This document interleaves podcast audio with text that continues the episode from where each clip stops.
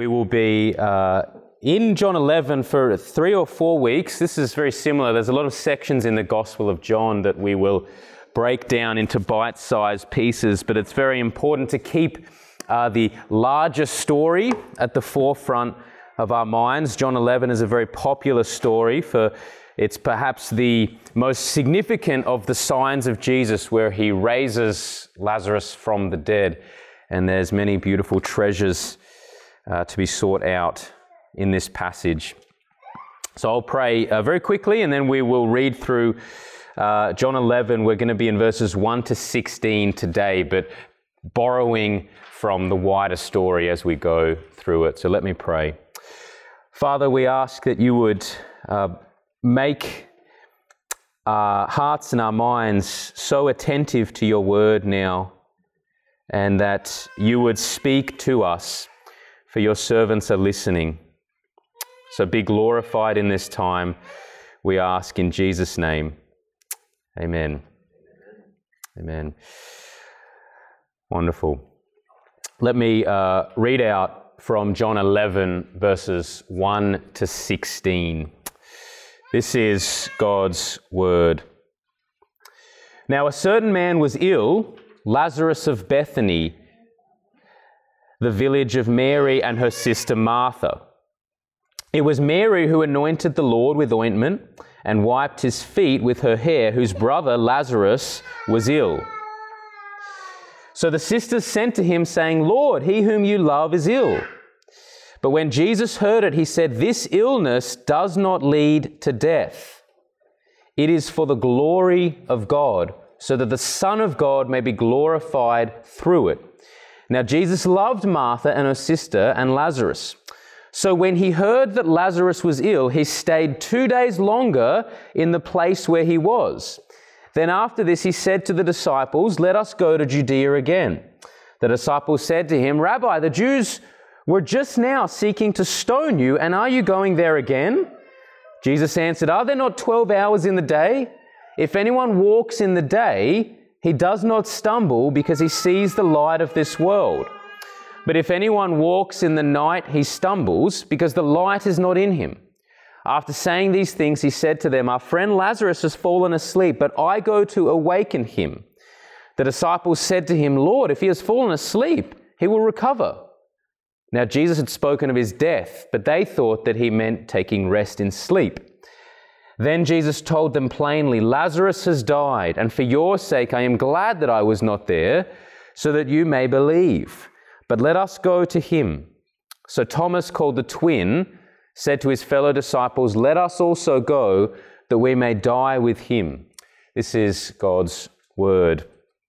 Now, John 11 marks a bit of a transition point as we work through the Gospel of John, where the first uh, 10 chapters, really the first 11, uh, are full of the signs of Jesus.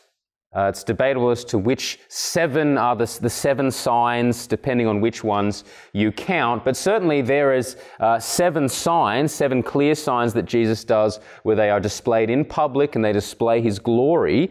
And the first uh, 10 or 11 chapters are full of those signs. Now, uh, after having done a lot of his work in public, we're in this transition period where from chapter 12 onwards, he begins to be a lot more private. At the end of chapter 11, we read that he no longer walked openly amongst the Jews, for they are trying to kill him. And the next several chapters, up until the cross, is really Jesus in private teaching his disciples. So there's a real transition point from chapter 11 and 12 onwards. In chapter 11, we have Jesus raising Lazarus from the dead. And then on the back end of this, Jesus is being led into the final week of his life, which will end in his own death. So the first 11 chapters take place over a number of years. Uh, these last, the last half of the Gospel of John is really just this last week of Jesus' life on earth, which of course ends in his death and resurrection. And what we have consistently breaking into the storyline of Jesus' life and his ministry is the glory of God. So John signaled this to us in John chapter 1, verse 14, if you remember, John begins by saying, The Word who was in the beginning with God and who was God, he has taken on flesh and dwelt among us, and we have beheld his glory. We've seen his glory. And then the rest of Jesus' life is just displaying the glory of God as he performs these signs and wonders to show his glory. And it is all pointing toward the death and resurrection of Christ, which is where we see the fullest and clearest picture of the glory of God. And in our passage today, in Jesus raising Lazarus from the dead, in this story in chapter 11, it's like we're getting a foretaste of this glory. We're getting a foretaste of the glory of God that is going to be displayed in the cross of Christ. We see it in Jesus raising Lazarus from the dead. We see it because in verse 4, you'll notice Jesus is very clear to say that this thing that is happening is for the glory of God. It is happening so that the Son of God would be glorified in this. Now, here's where we have to establish a foundation of the glory of God to begin with. God's glory in simple terms, is his radiant character of perfect holiness and infinite value. The glory of God is, is almost a public display of this perfect holiness of God, as we began by today. God is so holy, there is no sin within him at all, nor can sin come near him. He is completely perfect, he is radiant in his character, he is of infinite value, and the glory of God is like that being beamed out to the public. It's everything that draws this fearful awe and reverent worship from within us toward Him. That's the glory of God. And something that we see throughout Scripture is that God is very, very passionate about His own glory. He prizes His glory above everything else. In Isaiah 42 8, Yahweh says, I am Yahweh, this is my name. My glory I give to no other, nor my praise to carved idols. So he's saying, I do not yield my glory to anyone else. It's mine, it's rightfully mine. No one will take it from me. God cares deeply about his glory, and he has created all things for his glory. Romans 11:36 Paul ends that beautiful section in 9 to 11 by saying for from him and through him and to him are all things to him be glory forever.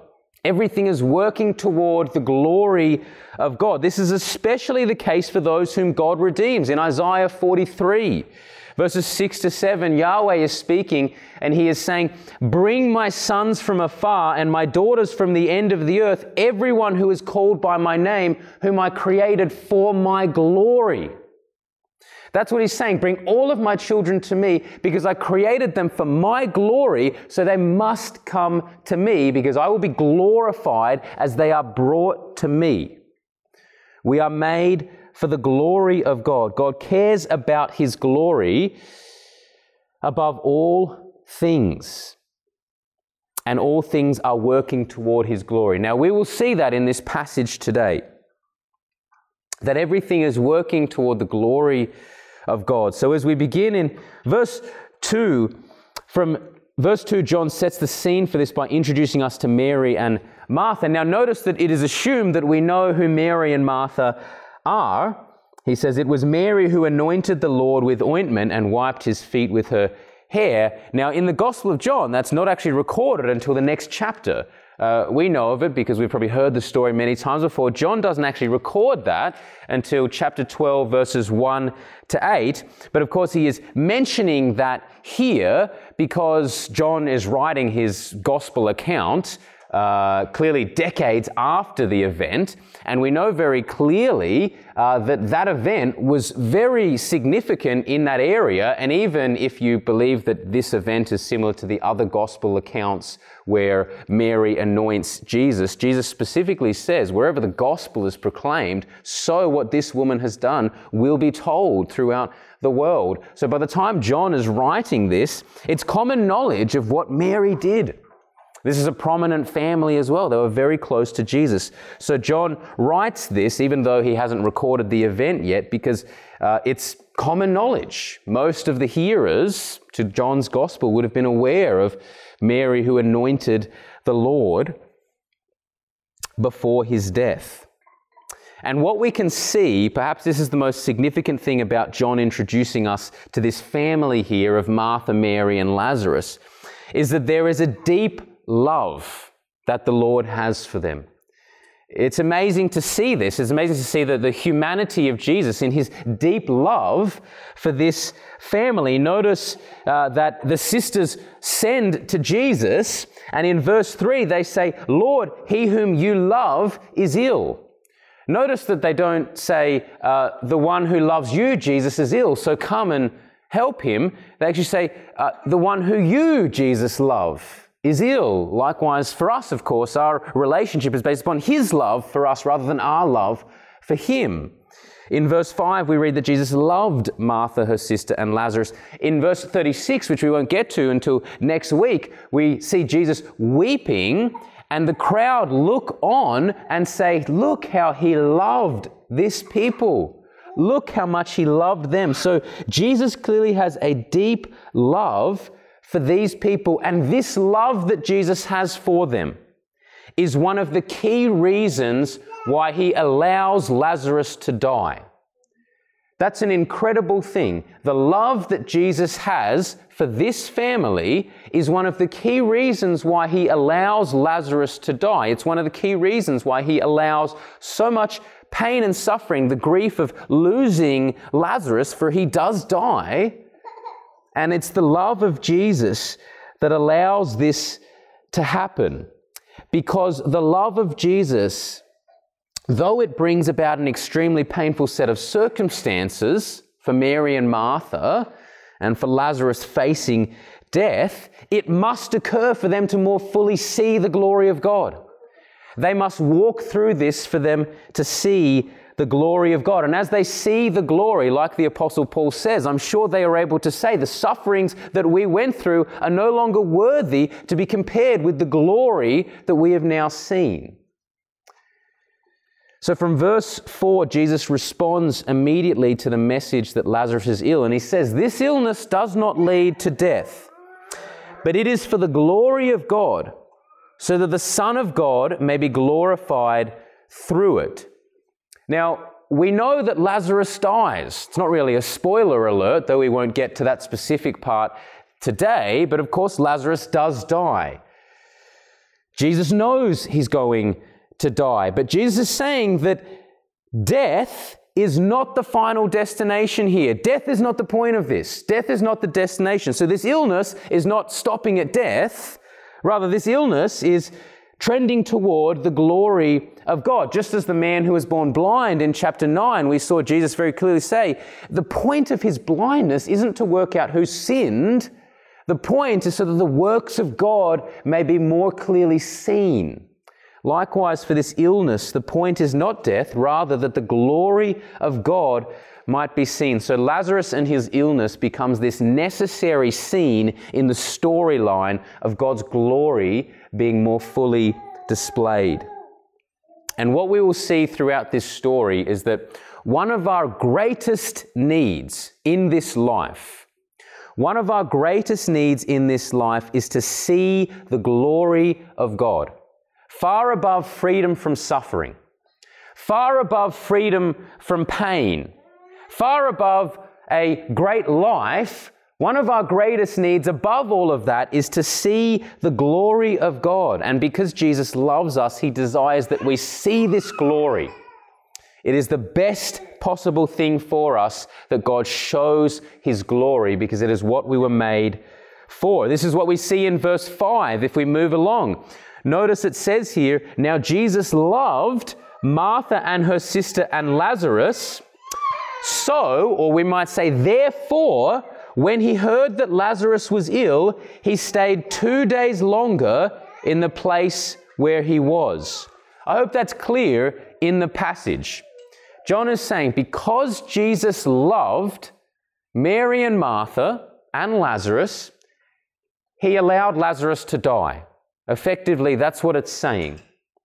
Because Jesus loved them, he remained two days longer after he had heard that Lazarus was ill. He stayed two days longer so that he could not immediately heal Lazarus. Now, Jesus could have easily healed Lazarus. That has to be clear. We've already seen in chapter 4, Jesus healed the official's son without even being in the same location. He's already displayed that he can heal from a distance, but here he specifically does not do that. He remains where he is, which means Lazarus is going to die, and everything about that is because he loves them. Everything about that is because he has a deep love for these people.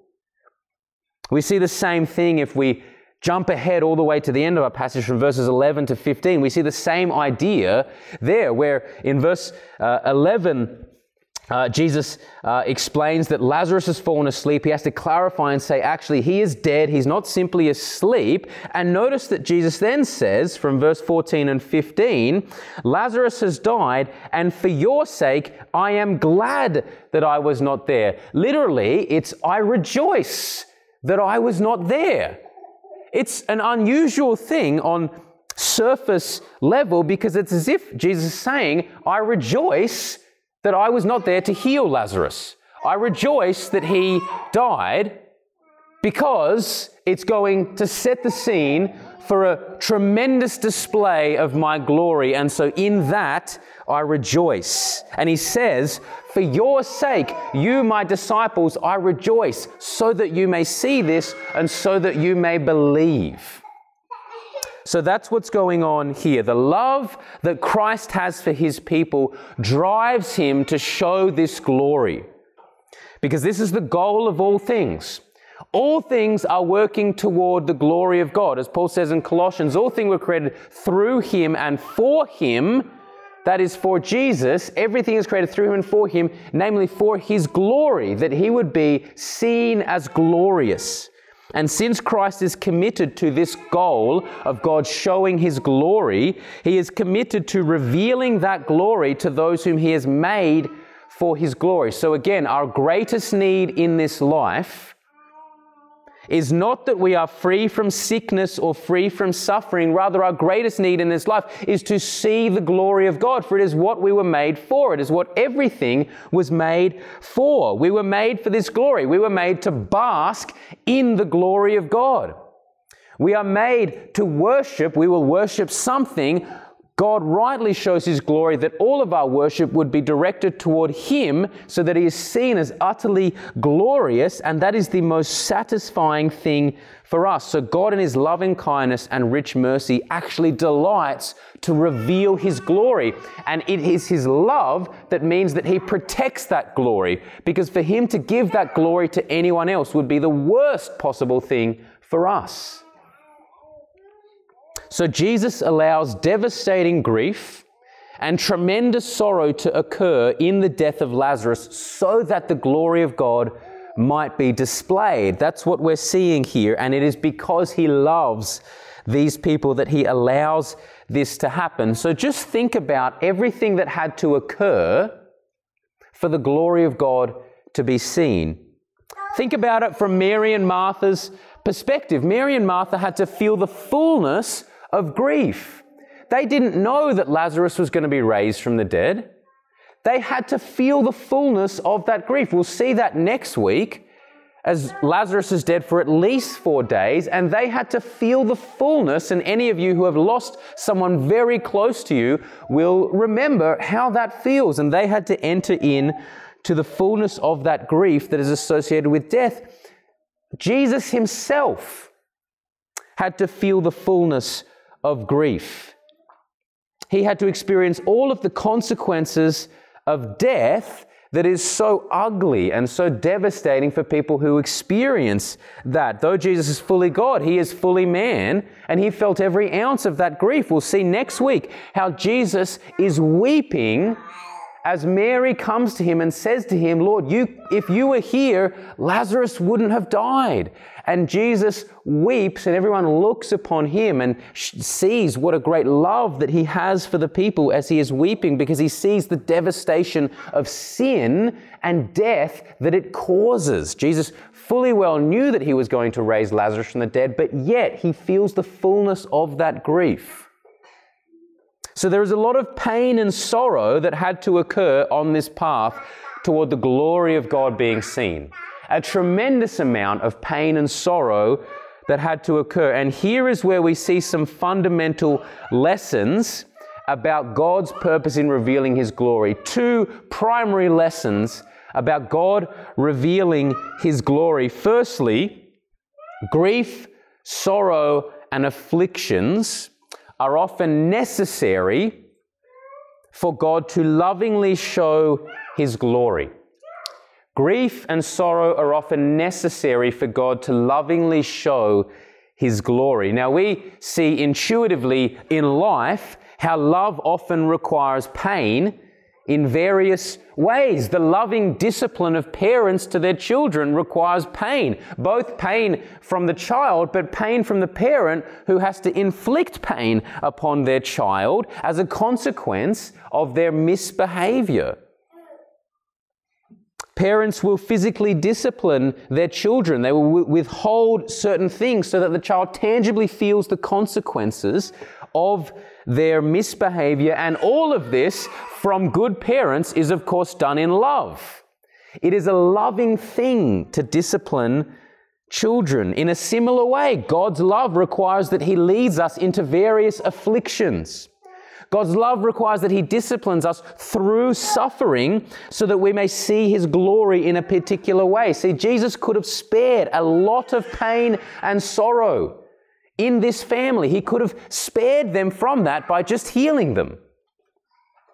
But it would not have led them to this place of seeing the glory of God in this beautiful picture in Lazarus coming out of the tomb alive and seeing the glory of God. They had to walk through all of that suffering in order to fully see the glory of God. We see this in the life of Paul. If I can give an example from scripture in 2 Corinthians chapter 1, Paul explains to the Corinthian church that they were in great affliction and he says, We were so utterly burdened. We were so utterly burdened beyond our strength that we despaired of life itself. He says, We actually wanted to die. We, we had given up. And Paul says, God did this so that we might not rely upon ourselves, but upon the God who raises the dead. God sovereignly ordained all of these circumstances, every bit of my experience where I despaired of life itself, God sovereignly brought that about. Why? So that I would stop relying upon myself and I would rely upon the God who raises the dead. Or another way of saying that is we felt as though we were given over to death, but this happened so that we might see the glory of God as we see His sustaining hand upon our circumstances, even in the face of death. As we feel His preserving hand upon us, we saw the glory of God. It had to happen. For self sufficiency never reveals the glory of God. But when we are weaned off of that, we see the glory of God in His sustaining hand upon us. And here is part of the goal in God lovingly revealing His glory to us through afflictions. It is precisely through tremendous afflictions and devastation that God is seen to be absolutely glorious. When is God seen to be glorious? When you see someone who has everything you could ever want in this world. God is not seen to be glorious, it merely glorifies that person or the possessions. If Jesus had have healed Lazarus before death, now, we could say it would have been a glorious sign, but what is far more glorious is that Lazarus is dead, all hope is gone, and then he is raised from the dead. And God is seen to be far more glorious than if Lazarus had simply been healed. Now, this is the case for our circumstances in this life. For us to experience the devastation of sin and its effects upon us and still feel the Lord's sustaining hand in our lives.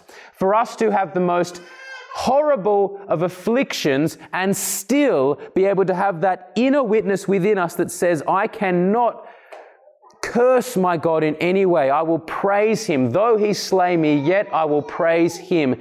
God is seen to be absolutely glorious in that person who walks through horrible, horrible afflictions and still says, He is absolutely treasurable to me above everything else, so that if He takes away everything, He is supremely worthy of my praise and adoration. And that makes God absolutely glorious. And God is pleased to lead us into what seems like death to more fully show the life that we have in Christ. God is pleased to give us over in that sense to death, the death of the flesh, so that we might more fully see the life that we have in Christ. And here is part of the great comfort that we can have in this.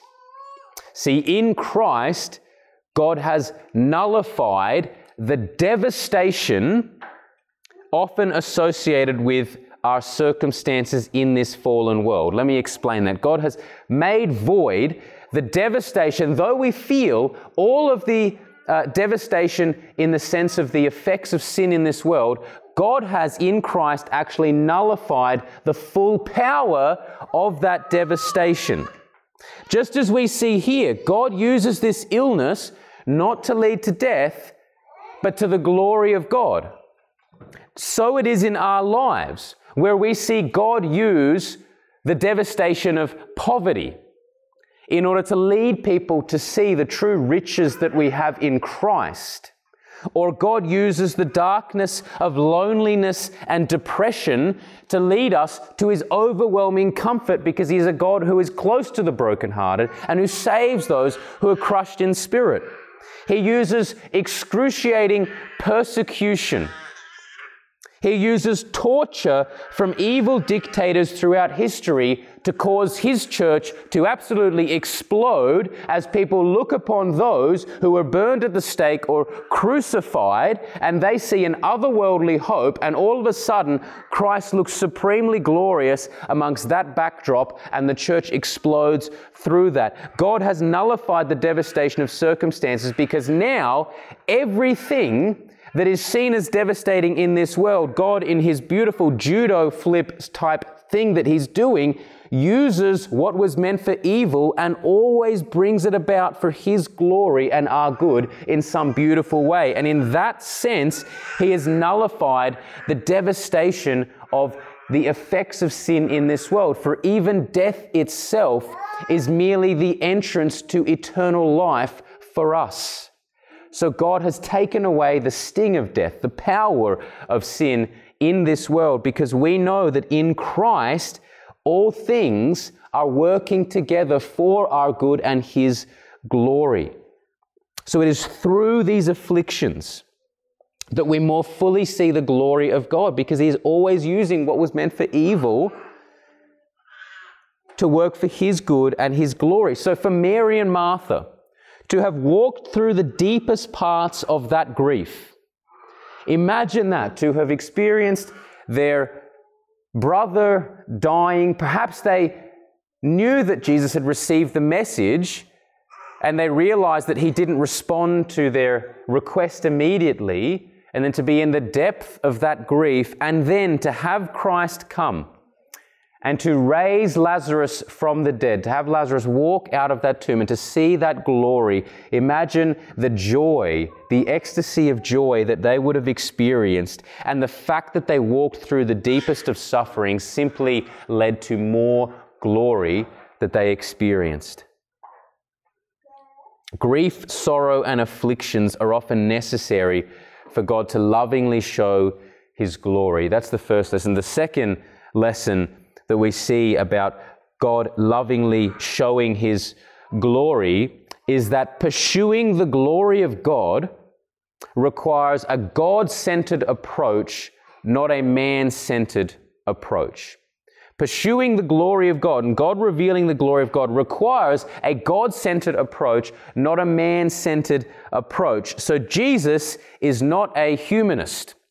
Now, I say that because a humanist and humanism is quite popular in the world that we live in. A humanist is someone that rightly sees the value of human life, but wrongly takes God out of the picture so that all sorts of chaos ensues when you prize the happiness of man above everything else. Now, there has been a lot of humanistic influences in modern Christianity, which is why I feel it's necessary to talk about. We prize the happiness of man above all things. So, our churches and evangelistic attempts are geared toward making man happy. And we think man will be pretty happy with Jesus, so that's why we might present Jesus. But really, the goal is to make man happy. We see this in people who downplay sin because that might offend someone, and the happiness of people is what's most important, and we don't want to offend them, so we downplay certain sinful practices so as not to offend people. We see this in people who reinterpret Scripture so that no single person would be restricted from any role within the church or from any relationship within life, because to be restricted is offensive to people. It restricts our human flourishing, and that's not something that we want when the happiness of man is the primary goal. Now, think about this. If Jesus had any tendency toward this humanistic way of thinking, he would not have allowed Lazarus to die. He would not have allowed Mary and Martha to go through such suffering. He would have just wanted to prevent any unhappiness and keep everyone happy. And so he would avoid any sort of circumstance where he's going to allow someone to die. But Jesus is not man centered. He is God centered, which is to say his primary goal is about glorifying the Father, and the Father's primary goal is about glorifying the Son because all things were made for the glory of God. Now, let me explain why this is the best possible thing for us the very fact that God is God centered and not man centered. God being God centered is the best possible thing for us. Two quick reasons. Because where God is committed to his own glory above all else, we know that he remains committed to his perfect character and a perfect standard of justice. Where God remains about himself, we know that there will remain a perfect standard of justice. We know that his character will remain consistent. We have seen the chaos that ensues in society where laws are governed by humanistic ways of thinking rather than the glory of God. Absolute hypocrisy follows. We see this where people prize human choice in pregnancy, so millions of babies are murdered. We prize human feelings above objective truth, so children are allowed to irreversibly disfigure their bodies. Now, this is the chaos that ensues when you take God out of the picture. Of course, in contrast to that, where God remains committed to his glory above all else, there always remains a perfect standard of justice because God will never do anything to call his glory into question. So he will maintain a perfect level of consistency in his character and his justice. So it is the best possible thing for God to care about his glory above all else. Secondly, the reason why this is wonderful news for us and a beautiful comfort to us is that where God remains committed to his glory, we have assurance that he will complete what he has begun. Now, let me work the, the logic of this so that we can take great comfort in this. Because God is God centered, he will not do anything to call his glory into question. He will not do anything to yield his glory to any other. And Jesus has been very clear through John's gospel to say, I will not lose a single one of my sheep. We have just seen this in John 10.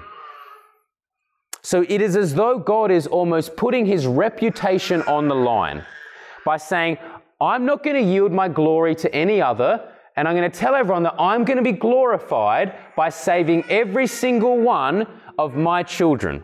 I will be glorified as I bring all of my sheep into my flock.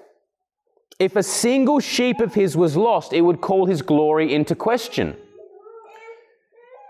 And the comfort we have is that God will never allow his glory to be given to any other. So, because God has put his reputation on the line, so to speak, by saying, I'm going to save every single one of my sheep, We know that he will accomplish this because he cares about his reputation. This is the same idea that Moses actually interceded for the people. Remember in the Exodus, and God was about to wipe away the people of Israel. And what was it that Moses said to God? He said, Think of your reputation, God. Think of what the Egyptians will think of you if you don't save Israel out of this. They'll think that you couldn't do it. And Moses appeals to God on the, on the basis of God's glory and God's character. And this is the comfort that we have. We have tremendous assurance that whatever afflictions might come our way. Because God is God centered and because God cares about His glory, we know that those afflictions become light and momentary because God is going to work them about into an eternal weight of glory for us because He is very invested in making sure that He completes what He began in us because to not complete it would call His glory into question. So, this is the comfort that we can have. There is no meaninglessness in our afflictions. There is no worthlessness in any situation we go through, but rather because God remains true to his character, because God remains true to his glory, we know these afflictions will work to the glory of God. He is very committed to making our lives work toward the glory of God since He created us for His glory. The same truths of verse 4 could be said of us, where Jesus says, This illness does not lead to death, but the glory of God.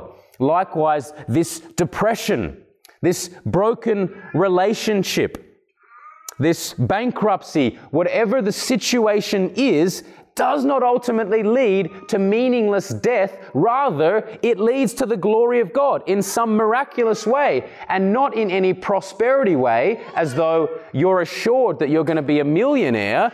That's not the case. It's all about the glory of God, not our glory. So we know all of our circumstances have no sense of meaninglessness. There's nothing worthless about anything we go to, which is the temptation if you're in a really difficult situation. And the temptation is, of course, to think, what is the purpose of this?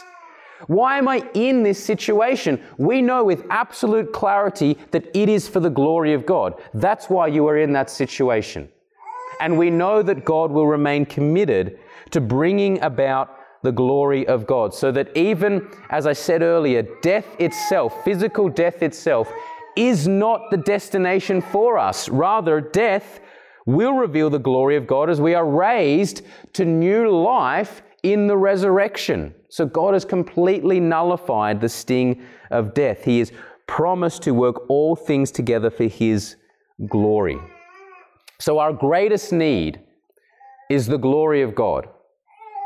And we know that it is because we know that because God is God centered, and because he has promised to preserve us, that that need that we have to increasingly see the glory of God will be met because God is committed to showing his glory. Now, if I can finish with an exhortation and come back to the middle of our passage just in the last few minutes, you'll notice there's a section here in verses 9 to 10 where Jesus speaks about working in the day and not stumbling in the night. Just as God is committed to showing his glory, we, as those who have trusted in Jesus Christ, must be committed to glorifying God in our lives.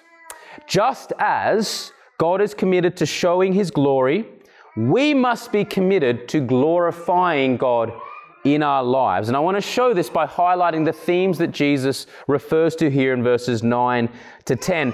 Notice that from verse 7, uh, Jesus explains that they must go to Judea again. The disciples basically say, You're crazy. You almost got killed. The Jews tried to stone you, and now you want to go back into Judea. And in verses 9 to 10, Jesus responds by saying, Are there not 12 hours in the day? If anyone walks in the day, he does not stumble because he sees the light of this world. But if anyone walks in the night, he stumbles because the light is not in him. Now, this is very similar language if you remember to chapter 9, when Jesus said in chapter 9, We must works the work of him. This is 9 4. We must work the works of him who sent me while it is day. Night is coming when no one can work, but as long as I am in the world, I am the light of the world. So while Jesus is here, it's daytime. While Jesus is here, he's the light of the world. It's daytime. He is the source of life, source of light for all people. And while he is here, the works of God continues. So his response to the disciples who say, You're crazy for going into Judea again, is effectively Jesus saying, I'm operating on my time. I'm not operating on anyone else's time. It's daytime while I'm here. I have 12 hours to work, which is to say, I have a God ordained period of time. I'm operating on my time. And while I'm here, we will continue to go wherever we please because I am operating on my clock, and this is the world's clock. We've very clearly seen that Jesus will not be dictated by anyone else. So he is the light of the day. As long as he is here, things will be done because he is in control. Now, here is the link to our response to glorifying God. If Jesus has his own 12 hours of daylight to work, which is this metaphorical idea of the period of time, though the Jews understood 12 hours of day to be that difference between day and night. If Jesus has his own 12 hours of daylight to work, we as his followers have our 12 hours, so to speak, of daylight to work, which is to say, we have a God ordained period of time to glorify God in this world. Now, the reason why I say that, and I see a call for us here to glorify God, is because Paul uses this same theme of working in the day and not stumbling at night to exhort early believers to glorify God in their lives. When he says in Romans 13, from verse 11, the hour has come for you to wake from sleep. So he's speaking to early believers, and he says, The hour has come for you to wake from sleep. For salvation is nearer to us now than when we first believed. The night is far gone, the day is at hand. Now, these are the same themes that Jesus uses here of working in the day in contrast to stumbling in the night. And Paul is saying the time is now to awake from sleep the night is far gone, the day is at hand. Namely, you who are in Christ have the light of Christ within you. It is daytime, therefore live as someone who honors the Lord. So he goes on to say, Let us therefore cast off the works of darkness and put on the armor of light. Let us walk properly in the daytime not in orgies and drunkenness, not in sexual immorality and sensuality, not in quarreling and jealousy, but put on the Lord Jesus Christ and make no provision for the flesh to gratify its desires. See, here is where we see our responsibility to walk in the day and live by the light of Christ, in light of us seeing the glory of God that has been revealed to us in Christ. And in light of us knowing that all things are working toward His glory, we live toward that same purpose. We live toward the purpose of glorifying God because all things are working toward His glory. This is why we cast off darkness. This is why we put to death sin in our bodies. This is why we live honorable and pure lives in this world it is why we persevere through great afflictions and why we fight for satisfaction in Christ above everything else, because that glorifies God, and glorifying God is what everything in this world is working towards the glory of God. So we are not spectators toward this end of the glory of God. Rather, we are participants in making sure the glory of God continues to be furthered and magnified in this world. So we are called to walk in the light and live for the glory of God in our complete allegiance to Christ. Now, as I finish, perhaps we see a display of the sheer allegiance that is required of this in the life of Thomas. In this unusual verse right at the end of our passage today, we read Thomas, called the twin, said to his fellow disciples, Let us also go that we may die with him. Now it seems that the conversation has just been about thinking Jesus is going to die if he goes back into Judea. And Thomas now says, Let us also go, that we may die with him, that is, with Jesus. Now, Thomas is often known as doubting Thomas. It's an unfortunate name to have. But perhaps, interestingly, we see maybe Thomas gets it right here, where his allegiance to Christ actually allows him to face death boldly. I mean, he actually says, Let us go. If Jesus is going to his death, he's our teacher. Let's go and let's die with him. Now, it is a little bit speculative as to what exactly he's saying. This could be something like when Peter sees the transfiguration and he says, Let's build these tents, and he really doesn't know what he's talking about. He's so bewildered. We don't know exactly what is happening with Thomas, but an application we can take from this is that our response should be very similar to that. Our response to glorifying God should be let us go with Christ and walk in his light even in the face of death. This is the picture that we will see of baptism today for Damien, that he is showing that he is dead to his old life. The life that he has is now in Christ. Likewise, for us, for we who have trusted in Jesus Christ, we continue to take up our cross daily. We continue to go and we die to ourselves so that the life of Christ may be seen and so that the glory of God may be revealed in increasing ways. And the great comfort for us as we seek this end, the comfort for us, just as Mary and Martha find out in this passage, every circumstance that we are in in this life has no sense of meaninglessness. Imagine how they would have felt before Jesus came. Their brother is dead, hope is gone, it seems meaningless. But we know that there is nothing meaningless about our circumstances because everything in some mysterious way is working toward the glory of God. There is intentionality in every aspect of our lives.